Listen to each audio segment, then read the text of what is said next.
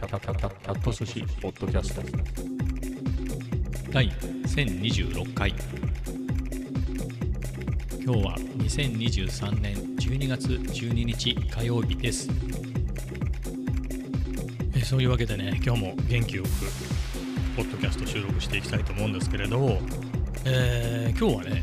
天気がいまいちでしたね曇りでね昨日もそんな天気だった気もするねの空を撮った時にあんまり綺麗じゃなかったなって記憶があるからまあ昨日も今日もパッとしなくて曇りで時々雨的なね。でもね朝は降ってたのかもしれないけれどでもね朝もね割と僕は早く今日病院だったんであの出かけたけれど、まあ、セーフでしたね。雲は厚くていつ降るかなみたいな雰囲気ではあったけれど、まあ、結局ほぼ降られることもなくなんかパラってきたかなっていう気持ちもねこなんつうの霧雨的なのがちょっと来たような来ないようなまあそれぐらいで結構ねあのなかなか家に帰らずにあのぶらついてたんだけどまあ平気でしたね。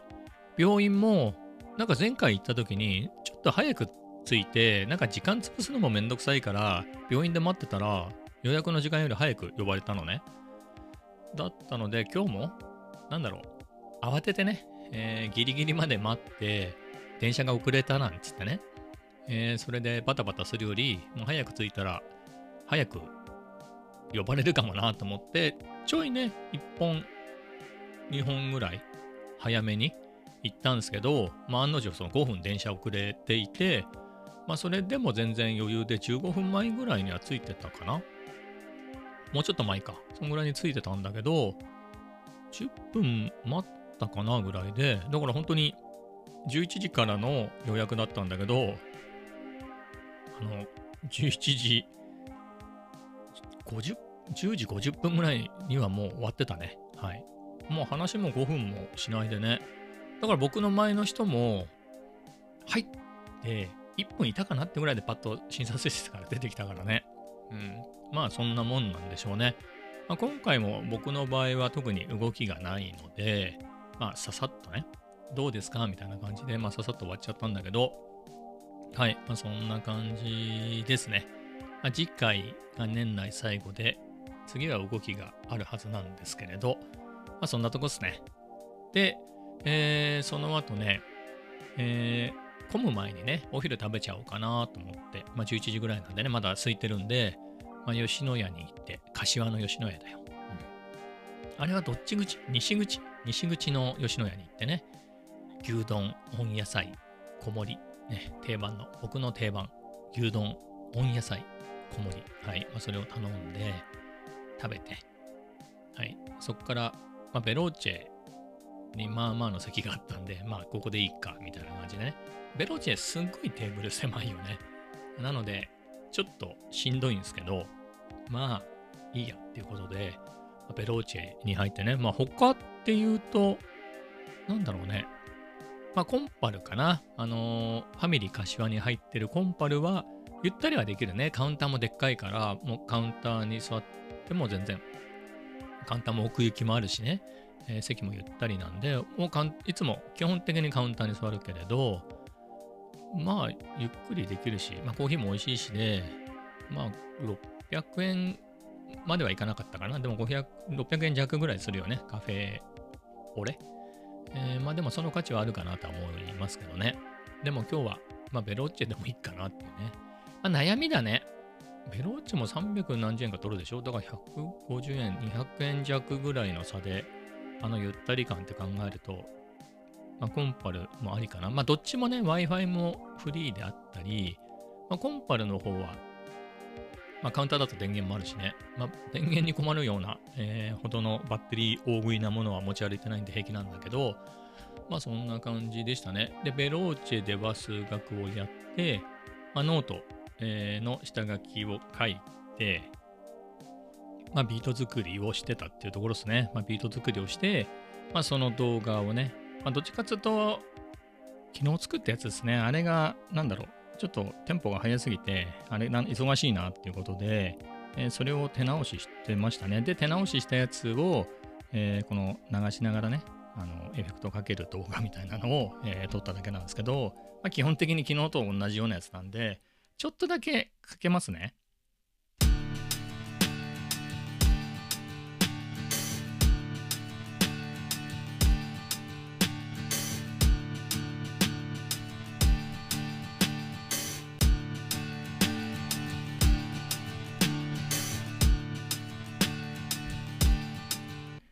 みたいなやつをね、えー作ってそ、これにエフェクトをうにゃうねうねうねかけながら、えー遊んでました。まあ、その動画を撮ってね。えーまあ、ぐらいのでしたけれど、えーそれでね、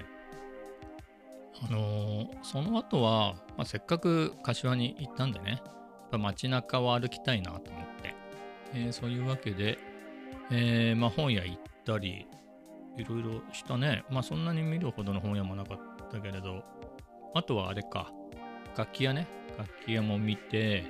まあ楽器屋もね、これといったものがないんだよね。まあ、それはレスポールクラシックなんてやつが売ってて、32万とかね。まあっても弾かないしね。ギターは持ってるし、えー宝の持ち腐れだなと思うので、あとちょっと手が届かないね。まあでも考えてみると30万って、まあ、すげえ高いよね。高いけど、なんだろうな。カメラね、アルバ7 4が30万以上するって考えると、レスポールの方がいいのね。10年後、レスポールは、まあ、状態にもよるけど、そんなに下がんないんじゃないの？って考えるとね。いや、もちろん、30万で買ったレスポールが50万になってるかは知らないよ。まあでも、いや、もうレス、2023年のレスポールはもう、合格図と一緒ですよみたいなことにはならないじゃない。ね。えーだし、まあ、ずっと持っといてね、ずっと、なんだろう、子から、違うな、子からじゃない、親から子へ、子から孫へみたいな、でもいいでしょ？レスポールはさ。うん。あの、普通のやつだから、普通って言ったらいいのかわかんないけど、結構長い間、部品を取っ替えたり、修理しながら、なんとでもなるでしょ。ね、そういう点ではね。まあ、ただ、もうちょっと裕福で、まあ、裕福かどうかっていうのは、まあ、何にお金をかけるかなんでね、このサンプラーとか今年いっぱい買ったしね、えー iPad とこのサンプラー2台合わせたら、レスポール買いたなっていうね、えーって考えれば、まあ、別に、えーあれですけど、まあ、あとはレンズも買ってるからね、今年ね。えー今年の前半はストレスでめちゃめちゃ買ってた。まあ、ここしばらくね、えー結構金扱ったね。去年とかもストレスがすごくてね、それで結構買いましたが、はい。まあそういうこともいつまでもやってる場合でもないかなということでね。まあそんなこと言いながら、サンプラーとか散々買って今、その使い、それをね、えー毎日使ってて満足してるから落ち着いてるだけっていう気もしますけど、はい。まあそんな感じでね、楽器は。あとね、エフェクターなんか見て、別に欲しくはないのよ。エフェクターとか別に欲しいとか思ってるわけでもないんだけれど、懐かしいなと思って、なんつうんだろうね。僕が本当にギター始めた頃なんて、だってギター買うのも大変じゃない。僕は、アリアプロ2ね。荒井貿易だっけ？ね。荒井アリアプロ2のね、あの頃の世紀末のとか、あとはね、デビューしたって、まあデビューしたてって言っても、メジャーデビューしてっていう意味かな。アルカトラスで、えーにいた頃のイングベイ・マナムスティンは、アリアプロが、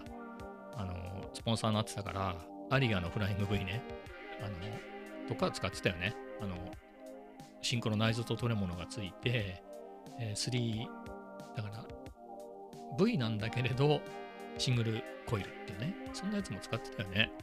えーだったりしたし。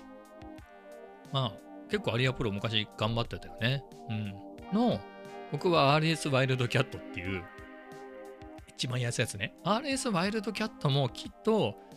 あの、ロック式のアームがついてるとか、なんか、いろんなバリエーションがあるんですけど、僕のは一番安いやつで、今思うとよ、だから全然素人で分かんないで買ってるじゃない。ネックとかの状態も良くないし、新品なんだけど、結構ビビリオンとかもしてるし、あれは広かったね。ノイズもすごかったね。うん。その後買ったヤマハの RG620J みたいな名前の、えっ、とね、そのアリアプロ2の RS ワイルドキャットっつうのは、あれだったんですよね。あの、SSH、シングルコイル、シングルコイル、ハムバッカーっていうね、ブラッド・ギルスかよ、みたいな。ブラッド・ギルスかな、みたいな、あの、あんまりかっこよくない配列だよね、あれね。あの、好みで言うと、全部シングルなのか、まあ、ワン、ワン、だから、フロントがシングルでリアハムバッカーでセンターはないとか、もしくはダブルハム、どっちもハムバッカー？なんだったらキスみたくハムバッカー3つつけちゃうみたいなね、エースフレーリーみたいに。まあ、あんぐらいかなと。まあ、あとは、昔のバンヘレンみたくね、シングルコ、あのシングルコールじゃない。ハムバッカーが1個だけっていうのかっこよかったね。ボリュームしかないみたいなやつだよね。バンヘレンの昔ってボリュームしかなかったんじゃなかったでしたっけ？そんなことない？気のせい？あのーはい。まあ、そんな感じなんですけど、で、そのアリアプロ2は SSH だったんだけど、えっ、と、ヤマハのやつは、えっ、と、あれ、2ハムだっけかな？違うな。SH、HSH だっけかな？なんかあんまり覚えてないですけど、フロントなんかダブルハムバッカーかな？写真見ればわかるんですけど、デジタルカメラとかがない頃の時代だったんで、あの、なんつうんでしょう、写真ね、プリントで見ないとわかんないのと、あと、実家が火事で焼けて、僕はもう一人暮らしするときに、よく弾くギターを持ってったの？あの、金目のね、スタインバーガーとか、ジャクソンとか、ああいうのは持ってったんだけど、まあ、ヤマハとかまあそんなに邪魔くさいし、実家でいいかなって置いてたら、まあ、それが燃えちゃったから、そのアリアプロ2とヤマハのあの、なんだっけ、RG620J ね、っていう名前だと思うんですけど、あれは燃えてなくなっちゃった。灰になっちゃったね、本当にね。うん。えー、そんな感じなんですけど、えー、で、懐かしいね。だからその頃に、長かったね、随分今の話ね。えー、なのでそういう、で買ったばっかりの頃ってさ、なんか自分のテクニックは全く追いついてないのに、なんかそういうエフェクターとか、知識、知識？なんつうの？知識っつっても、また聞きでの知識で、このオーバードライブとかディストーションとか、あのコーラスとかディレイとかさ、ああいうのをつけるとどうとかさ、そういう知識がちょっと微妙についてくるじゃない。ヤングギターとか、ああいうのもずっと買ってる、買うようになるから、それで知恵もついてきたりしてさ、ちょっと俺の、なんかね、ヤマハのアンプを一緒に買ったのね。あの、ディストーションのスイッチかなんかあったかな？あれもなんか俺、全然歪まなくて、本当に、あれも結構したんじゃないのかな？そこそこ。まあ1万円ぐらいのアンプだったかもしれないけど、あれもね、うん、ひどかったね。うん、ひどかったって言ったらちょっと失礼だけど、使い方がおかしかったのかもしれないけどね。あれも全然歪まなくて、えー、そんなんで、やっぱりエフェクターとかね、気になるじゃない？最初に買ったエフェクターはボスのターボオーバードライブってやつね。ターボオーバードライブってやつで、えー、で、それでいいかなと思って。なんでオーバードライブにしたんだろうね。だって俺ヘビメ、ヘビメタルが好きで、そのやってるから、普通もっと歪ませるならスーパーディストーション、スーパーディストーションってディマジオの、あの、あれだっけ？あの、何でしたっけ？ピックアップの名前だっけ？なんか DS1 みたいなやつなかったでしたっけ？ボスの。ね、ディストーションね。あれもあったんだけどね、なんか黄色いオーバードライブがなんかかっこいいなと思って、オレンジ系だったと思うの、ディストーションって。これかな？みたいな感じでオーバードライブがあって、まあ結局、オーバー、ターボオーバードライブで歪ませたところでさ、下手くそなやつが弾いてて、かつ、その、エコー的なやつが一切持ってないのよ。で、そのエコー一切なしの完全ドライな音で、下手くそが弾いたらもう本当に地獄みたいな音でしょ。で、今、手本を見せてもいいぐらいですよ。すんごい地獄みたいな音。地獄みたいってのは別にそのさ、ヘビーメタルサウンドの地獄みたいな、意味、いい意味で言ってるんじゃなくて、なんだこの変な音っていうので、本当にしょうもないんだけど、まあでもね、オーバードライブ買ったりして、次がね、なんかね、ヤマハのコーラスとフラン、ヤマハのフランジャーとイコライザーを買ったんだっけかな。あんまり覚えてないけど、なんかね、フランジャーは買ったのを覚えてる。なんか、日立、ね、日立、茨城県日立市。僕、高校が水戸で、お正月明けかな、お年玉を持って、あの、ギターを買いに行ったのね。あの、あ、このアリアプロはダメだなってことで、見切りをつけて、あの、買いに行ったのよ。えー島村楽器の日立のやつだと思うんだよ。で、日立多賀に住んでる同級生が、あそこにフェルナンデスのランディ・ローズが売ってるっていうから、じゃあ買いに行こうと思って行ったら、売ってなかったの。だからそう、売ってないんだったら頼むとかさ、注文すればいいんだけど、そういう発想はなくて僕なんか昔、じゃあ他のでいっかなみたいな感じでヤマハのやつを買ったんだよね。なんでだろうね。別に誰かの、あのースポンサーになってるわけでもないモデルだから、別にね、まあでも、まあ、なんつうの、ジャクソンのソロイスト的な、当時のね、あの、ストラトを、当時の現代的な感じにしたシェイプで、ハイポジションも弾きやすくて、24フレットあったね、確か。で、ロッキンマジックプロ2っていうね、まあ、ヤマハ独自のフロイドローズとは違うダブルロック式のね、えー、そのトレモロがついてて、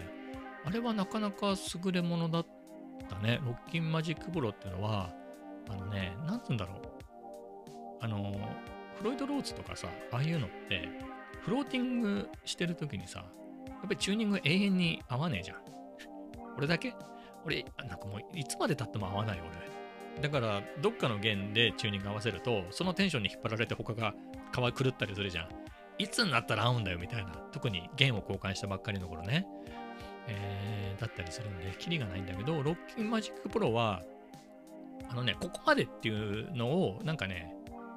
調整できるんだよね。アップ具合をどこまでアップするかっていうのを。それをガーっていっぱい出せば、これ以上フローティングしないっていう固定のポジションになるから、少なくとも、まあ、テンションが緩んで、その音程が下がっちゃうっていうのは治らないけど、少なくともその緩めて、こう、なんつうの？テンションがきつくなって他の弦のチューニングが来るみたいなことはないから、それはやりやすかったね。うん。まあ、スタインバーガーに比べたら全然笑っちゃうような機能だけど、あでも、なんつうんだろう。やっぱり、ボムみたいな、ブーンってさ、あの、ボムダイブって言うんだっけ？ダイブボム？どっちがどっちかわかんないけど、あのバイヘーデンでおなじみのさ、やっぱりあれはフロイド・ローズならではの感じだよね。グーンってさ、あんだけの音程差でさ、あのアームダウンできるのは、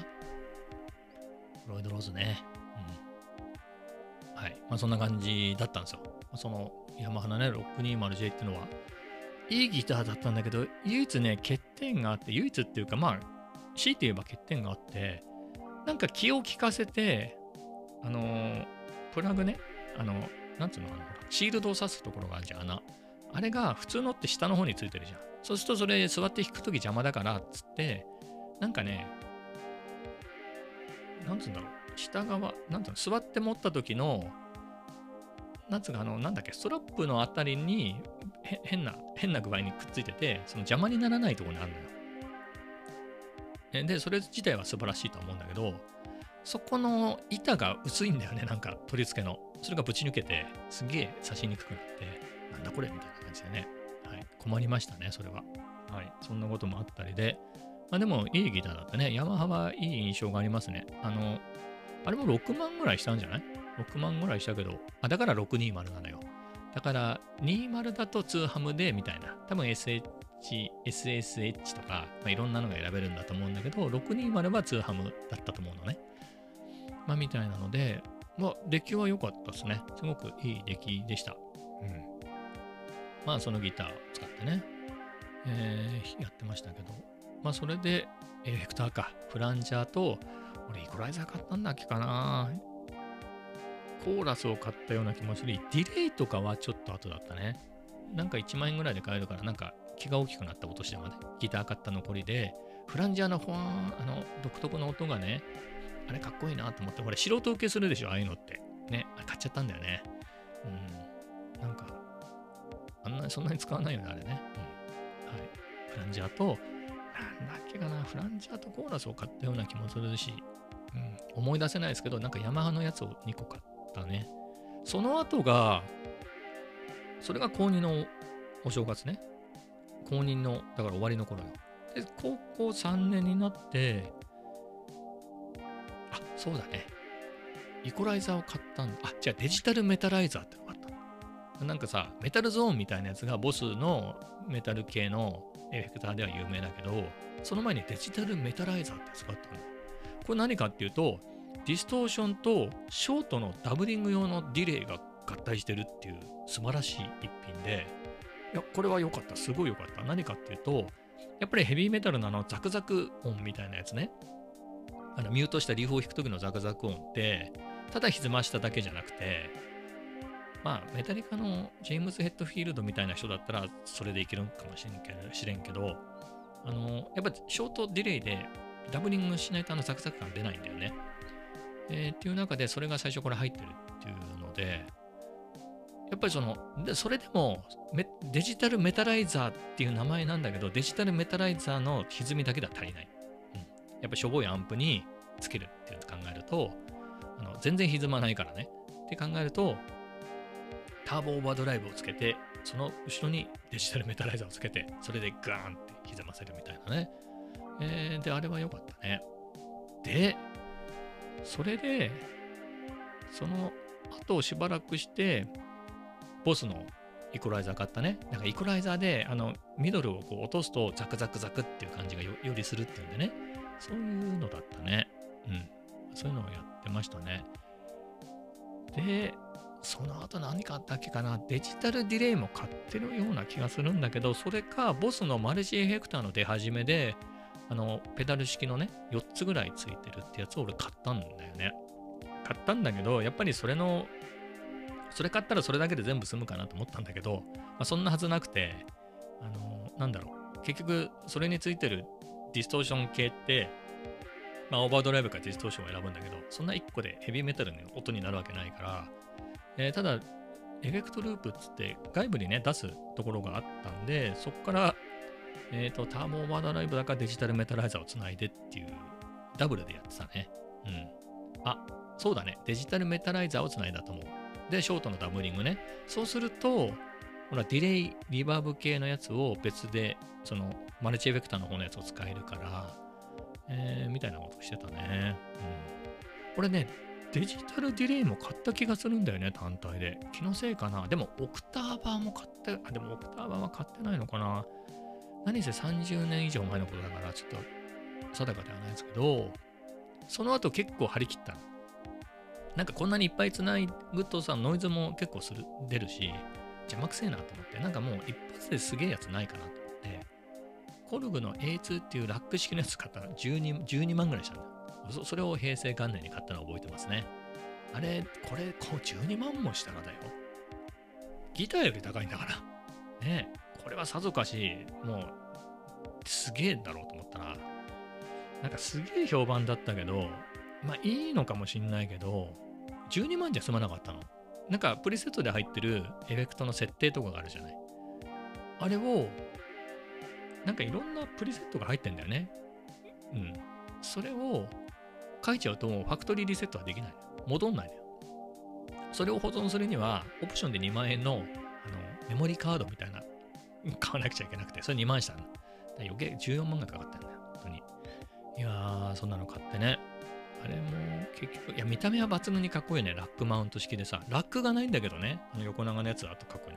あれ持ってきゃよかったね。なんか使わなくてもさ、デスクにあったら映えたよね。うん。しかも、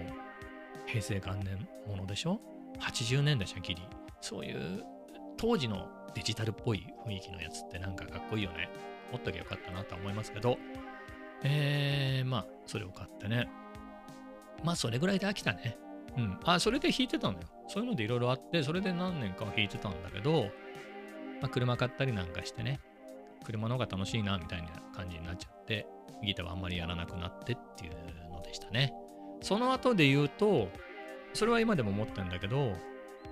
あのー、インターネットが一般的になるちょっと前ね、まあ、プログラマーだったんで、まあ、会社的にも、えー、そういうのがあったりして、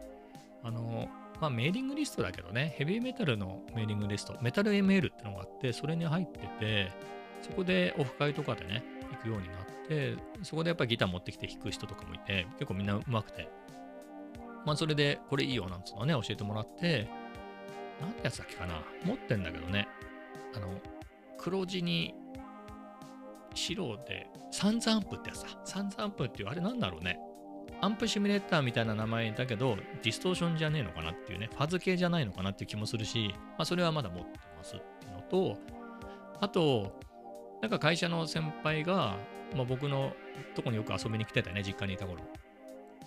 あのそれで俺のギター見て、俺もやりたいななんつって、その人もギター買って、でその人はほら、全くさらで買ってるから、あのなんかでかいアンプは邪魔くさいからっつって、ズームの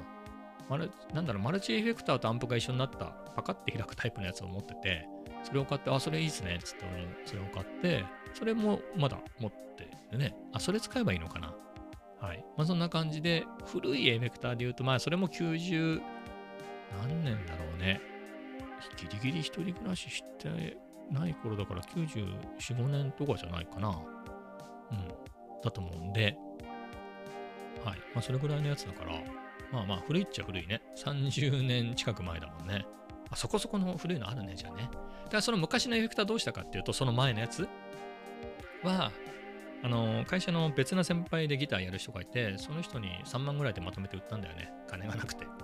で、あと、そのコルグの A2 とか、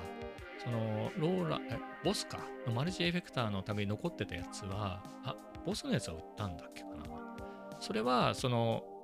さっき言った、あの、ズームのアンプとか買ってた先輩に、あの貸してあげますよって貸して、あもういらないから持って帰ってよって言われたんだけど、いやいや、めんどくさい、邪魔くさいからいいですよっつって置いてって、まあ、その先輩も今どこにいるかわかんないから、まあ、別に僕、仮パクされたわけじゃないんだよね。返すよって言われたのに、いやいや、もう使わないからいいですよっつって置いといて、まあ、そのまま引っ越してったっていうだけなんで、別に盗まれたとかではないんだけど、あれも持っときゃよかったね。ま、捨ててんだろうね、もうね。うん。はい。まあそんな感じでしたね。すっげえ長くなったね。いろいろ話があったんですけど、まあ、そんな感じで突っ走りますか、このまま。で、またギターやろうかなっていうタイミングで、まあ前も話したけどね、この今自分がこの収録とかしてる部屋が、まあ、物置部屋だったのを2015年にね、コツコツコツコツ、コツコツって言いながら一気にね、1ヶ月ぐらいかけてブワーって全部整理して、断捨離して、あの、そういう自分の部屋として確保して、まあそれで、まあここだったらね、夜ギターとかそのヘッドホンとかしてね、やる分には大丈夫だろうっていうんで、ギターも練習するようになって、えーそんなわけで、ヤマハのね、THR10、ん ?THR、ん ?THR1000、違う、ごめんなさい。THR10X ってやつかな？えー、も買って、それのね、THR10 とか THR5 ってやつが元々のベーシックなモデルで、それもすごい評判良かったのよ、当時。で、それのメタル仕様みたいなやつがね、あったんで、それを買って、思い出で言うと、福岡に出張に行ってた時に、えー徹夜で作業をして、えーホテルに帰った時に、えーそのホテルのベッドの上で Amazon でポチってしたっていうのは思い覚えてますね。まあ、それがあって、これはすごいなと思って。まあ、アンプでね、まあ、スピーカー、アンプで、あの、エフェクター内蔵してんだけど、これはすごい。まあ、今のやつはもっとさらにすごいだろうけど、いや、何がすごいって、だから、この僕、ね、メタルキッズ、永遠のメタルキッズこと僕が、ディストーションとデジタルメタライザーとかそんなの1個で足れるわけないじゃん。みたいな2つつなげなきゃヘビーメタルの男にならないっていうこの僕をもってして全然こいつだけで何とでもなるっていうね。だからディレイもリバーブも別々に使えるのよ。両方使えるのね、えーでイコライザーもあるし、えまあ、フランジャーとかそっちのコーラス系ね。えっ、と何系って言うんだっけ？モジュレーション系かもあるしで、そのディストーションもすげえ強烈なんで、このデジタルメタライザーとターボオーバードライブ両方使う、一度にかけなきゃとか、あと他のね、マルチエフェクター使っても、それだけだと足りないからやっぱりサンズアンプだったり、そういうののディストーションを使わないと歪みが足りないって言ってる僕が、もうこれだけで、あの、フルにはできないっていうね。フルまではいらないなっていう。僕はランディ・ローズファンなんで、まあ、ランディ・ローズを弾く分に、これ全然フルフルフルにししたら歪みすぎるなぐらいで、初めてだね。いや、すごいなと思った。だから今なんかだとさ、名前忘れちゃったけど、なんかそういうちっちゃいやつでね、すごい人気のやつあるでしょ？なんだよって話だけど、まあいくらでもあるんだろうけど、ああいうのもね、もっとすごいんでしょうね。だからほら、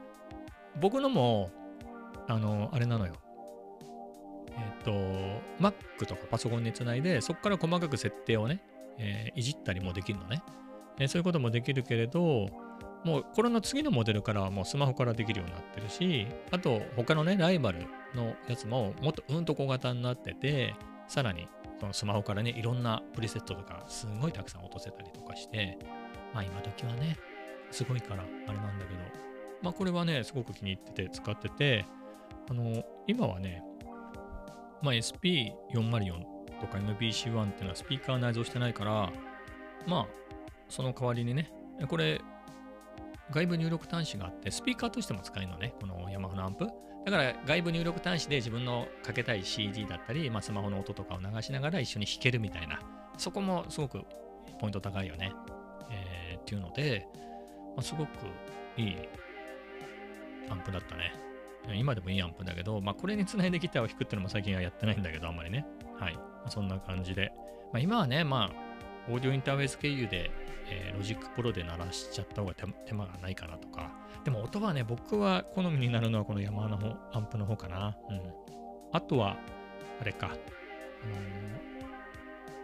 SP404M2 のギターアンプシミュレーターもあるしね。うん。まあ、こっちで手軽に済ましちゃおうかなみたいなところだけど、やっぱ音はやっぱりね、あの SP404M2 のアンプシミュレーターよりはヤマハのやつの方がいい音するなっていうか、まあ細かい調整ができるなっていうね、まあ専用のだからね、えー当然なんだけど、はい、まあそんな感じですね。でもね、今言ってて気がついたけど、その、 BOSSのね、エフェクターとか結構いっぱい買ったね。あのーなタターボオーバードライブ、えーデジタルメタライザー、オクターバーとか、オクターバーだけかな、ピッチシフターディレイだ、思い出した、ピッチシフターディレイみたいなやつを買ったんだっけかな？えーとか、まあいろいろ買ったけど、今ね、この毎日触ってる、あのーこのマイクも SP404M2 に刺さったんだけど、その SP404M2 って作ってるのがローランドね。ボスってローランドのブランドの一つだから、まあ、そういう意味では、ね、ギターを買って、最初に買ったエフェクター、たくさん使った、ボスのね、エフェクター、まあ、そこのメーカーの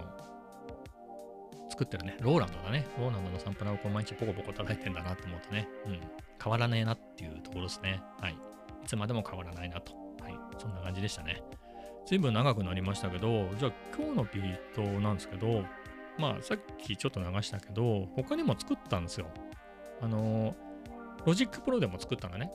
えー Logic Pro でも作ったんですけど、えっ、と、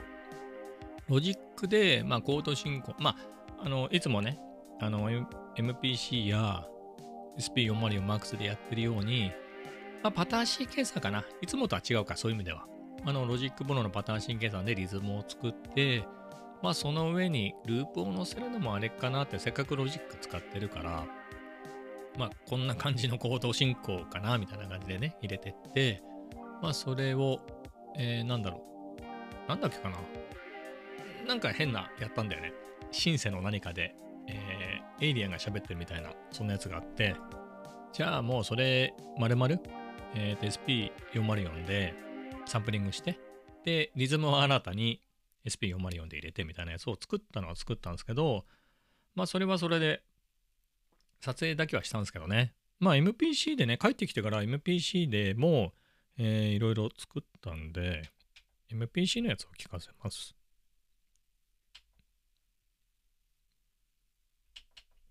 おっと、ならないね。えっ、と、ああ、ミュートしてた。